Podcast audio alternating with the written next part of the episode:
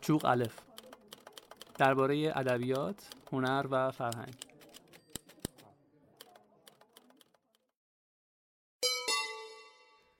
شما به پادکست خبری چوغلف گوش می‌کنید. من ماید مرتزوی و من پریچهر باغری هر هفته چند خبر لغمه ای از دنیای فرهنگ و هنر و ادبیات رو براتون می‌خونیم.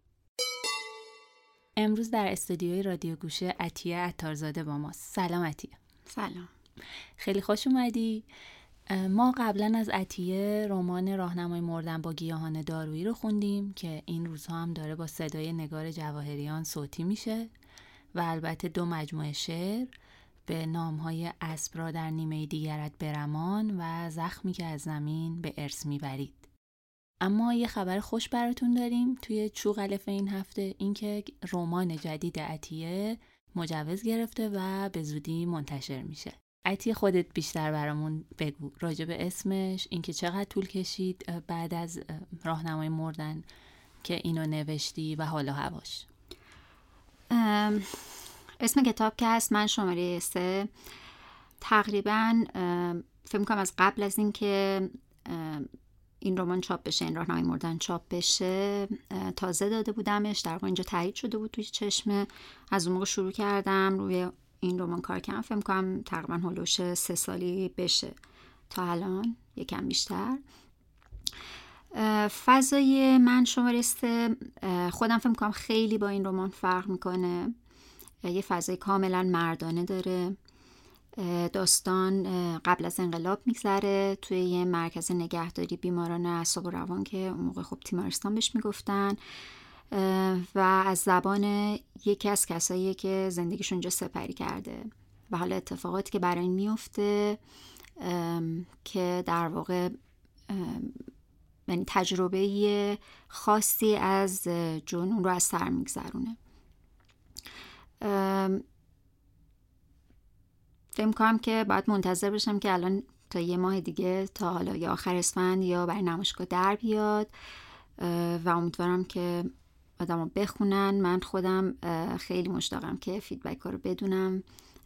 خودم نمی‌دونم الان در واقع چقدر تفاوت داره با این رمان. در واقع از نظر دید مخاطب وقت واسه این خیلی مشتاقم که زودتر چاپ بشه خونده بشه و من ببینم که چی در فکر می‌کنه. ما هم خیلی مشتاقیم که زودتر کتابو بخونیم. اما حالا یه سوال دیگه من پروژه ازدواج رو دیدم توی جشنواره یعنی البته تو سینما حقیقت من دیده بودم ولی خب تو مستندهای فجر امسالم بود.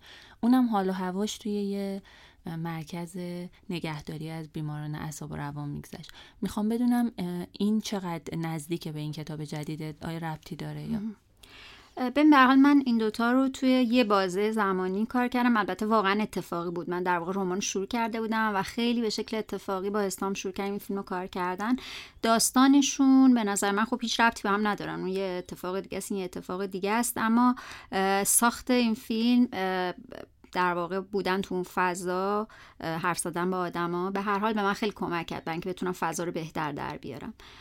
حالا خیلی دوست دارم. اتفاقا آدمایی که فیلمو دیدن کتابم بخونم و اونام به من بگن که چه چیزی چه مشترکاتی بین این دوتا می‌تونم ببینن.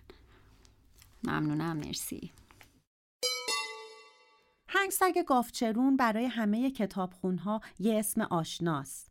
تجربیات زندگی، ها و ماجراجویی های سگی به نام هنگ باعث شده که این کتاب نه تنها بین ها بلکه بین بزرگسالان هم طرفدارهای پروپاقرصی داشته باشه. هممون می‌دونیم که اولین جلد این مجموعه در سال 1983 منتشر شده و در مدت کمتر از 6 هفتم نایاب شد. این داستان کلمه به کلمه روی نوار کاست هم ضبط شده کتاب همین امروز هم این روش ادامه داره مترجم این مجموعه فرزاد فربود برامون از هنگ بیشتر میگه. ترجمه مجموعه کتاب های هنگ سگ گافچران از سال 75 شروع شد و قرار بود که این کتاب ها در ابتدا به شکل دو زبانه منتشر بشن. چون این کتاب زبان خاصی دارن و شاید برای مثلا مباحث آموزشی خیلی به کار می اومد ولی بعد که در واقع من چند جلد رو ترجمه کردم به این نتیجه رسیدم که ممکنه ترجمه کردن و انتشار کتاب به شکل دو زبانه اینا رو به چند جلد محدود بکنه و در نتیجه تصمیم گرفتم که کتاب ها به ناشر دیگه واگذار بشه غیر از اون ناشر آموزشی که قرار بود اول کار کنه و در واقع مجموعه کامل منتشر بشه. 22 جلد این کتاب ها منتشر شد. خیلی خوب پرطرفدار بود مخاطب زیادی پیدا کرد و تا الان هم پروژه پایان نامه چند تا از دانشجویان در مقاطع ترشد دکترا بوده به خاطر نوع زبان خاصش. تنز خیلی خوب جالبی داره کتاب خیلی بامزه است و من خودم در مدت که این کتاب رو ترجمه می‌کردم خیلی از ترجمهش لذت بردم و برام چالش خیلی بزرگی بوده چون زبانی که نویسنده اینجا استفاده می‌کنه زبانی است که در واقع گویش مخصوص منطقه تگزاس هست و حالا با همون لحجه هم آقای اریکسون نویسنده کتاب اینا رو روی نوار اون زمان و الان روی سی دی در واقع پیاده کرده. تا الان 75 یا 75 6 جلد از این کتاب منتشر شده. که کار خیلی محبوب هست. البته دو ماه پیش تصویرساز کتاب آقای جرالد هولمز فوت کرد و نمی‌دونم که حالا بعد از این اتفاق مجموعه ادامه خواهد داشت یا نه. مخلص شما هنگ سگ گافچران فکر کنم چهاردهم ماه می بود که پرندی قولپیکر نقره‌ای به سمت مزرعه شیرجه زد و ما رو تهدید به مرگ و ویرانی کرد. شاید هم پونزدهم می بود. شاید هم شونزدهم. بگذریم پرنده قولپیکر نقره‌ای موجودات گنده‌ای هستند که بدنی دراز و استخوانی دارند که آدم را به یاد مارها میندازه. که همین باعث میشه فکر کنم مخلوطی از دو نژاد پرنده و مار هستند. کلشون هم این نظریه رو تایید می‌کنه. چون دماغی نکتیز و دو چشم شرور دارند. بهتر بگم اصلا شبیه پرنده های عادی نیستن. بله آقا جان تازه نوکشون نگفتم. اصلا مثل نوک پرنده های دیگه نیست. یعنی خودش نکته مهمیه. حالت عادی نداره. اگه پرنده هایی بدون نکتیدین نشونم بدین بلکه بتونه جواب سوالامو بده. نکته مهم دیگه درباره پرنده قول پیکر نقره اینه که پرهای درخشانی دارن. نه از اون پرهای قهوه‌ای یا سیاه پرنده های دیگه بلکه پرهای نقره‌ای براق و کمرنگ. خیلی از این پرنده های گنده علامتی سفید در پهلوی خودشون دارن که شبیه ستاره است. بالهای گنده و آویزون دارن که از زیر هر کدوم یک عالمه چیزهای جور با جور بیرون زده به اونا چیز میگم. چون هنوز از نظر فنی و کارشناسی لغت مناسبی براشون پیدا نکردم. هرچی هستند سار و توکای سیاه و گنجیشک از اونا ندارن. شاید هم خار سمی باشه. نمی‌دونم. پرنده های قولپیکر نقره‌ای بال نمی‌زنن بلکه مثل لاشخور یا شاهین بدون بال زدن خودشون رو هوا نگه میدارن. تازه از صدای کلفتشون نگفتم. بله آقا جون. صدای نکرهی دارن که خیلی بلنده. پرنده های معمولی از این صداها ندارن بلکه فقط چیک چیک و قارقار می‌کنن و بعضی وقت هم چهچههی می‌زنن اما به ندرت پرنده پیدا می‌کنین که اربده بکشه. همین اربده همین اربده کشیدن پرنده های گنده نقره ای رو همین اربده کشیدن پرنده های گنده نقره ای رو کمی ترسناک می‌کنه. فقط یه سگ خاصی می‌تونه در برابر این اربده, کشی بیسته. و پارس کنه. به نظرم حتی بعضی از سگای گافچرون هم با شنیدن این صدا فرار رو برقرار ترجیح میدن. اما ما توی این مزرعه از خطر فرار نمی کنیم ما تو دل خطر میریم. یه خبر خوشحال کننده دیگه من امروز براتون توی این پادکست دارم. خانم رخشان بنی اعتماد این روزها میان استودیوی رادیو گوشه و برامون کتاب می‌خونن. از یه شاعر و نویسنده مکزیکی به نام جنیفر کلمنت. دعا برای روبوده شدگان. سلام خانم بنی اعتماد سلام به شما. خیلی خوش اومدین و ممنون که این روزها وقت می‌ذارین و میایین رادیو گوشه.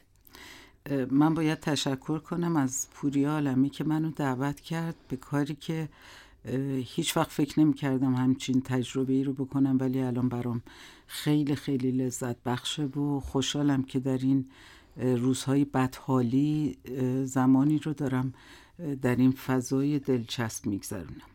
ما هم همینطور قربونت. ما هم یعنی هم از شما هم از پوریا ممنونیم. این کتاب رو می‌خواستم بدونم که دلیل انتخابتون چی بود برای اینکه اومدین و یعنی چه ویژگی داشت براتون؟ خب کتاب خونده بودم و کتابی بود که دوست داشتم ولی پیشنهادشم از طرف پوریا بود و فکر می‌کنم انتخاب هوشمندانه بود چون نوعی از ادبیات اجتماعی که مبتنی بر یک موقعیت آشنا نه حتما و صد درصد واقعی هست. همیشه برام خیلی دلچسبه و این کتابم جزو کتابای دوست داشتنیم بود. پس این اولین کتابیه که دارین صوتی می‌کنیم برامون. یعنی می‌خونیم تجربه تلاشی برای یک تجربه حرفه اولین کاره. البته سال پیش یک بخشایی از یکی از کتابهای خانم توران میرهادی استاد بزرگ و فقط بنابر ارادت بسیار زیادی که نسبت به ایشون دارم خوندم. ولی نه به این شکل و الان دارم سعی می‌کنم که حداقل یک الفبایی رو که باید بر این کار بلد بود بیاموزم و به هر حال یه تجربه جدیده و برای خودم خیلی تجربه خوبیه.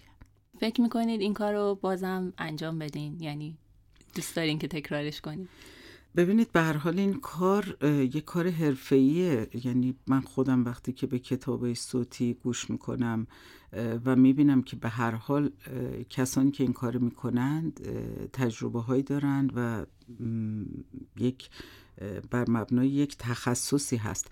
خب طبیعتا من چنین تجربه ای رو نداشتم ولی کار برام انقدر دلنشین هست که اگر از اوهتش بر بیام بله دلم می‌خواد.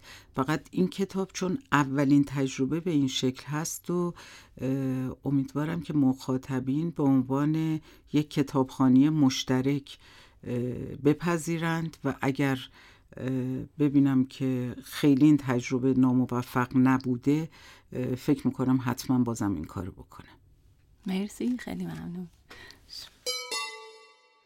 ماشین دنده عقب رفت. و به طرف پایین جاده پیچید. نفس عمیقی کشیدم. دود اگزوز را مثل بوی خوش گل و میوه توی ریاهایم کشیدم. مادر وادارم کرد دو ساعت دیگر هم داخل سوراخ بمانم.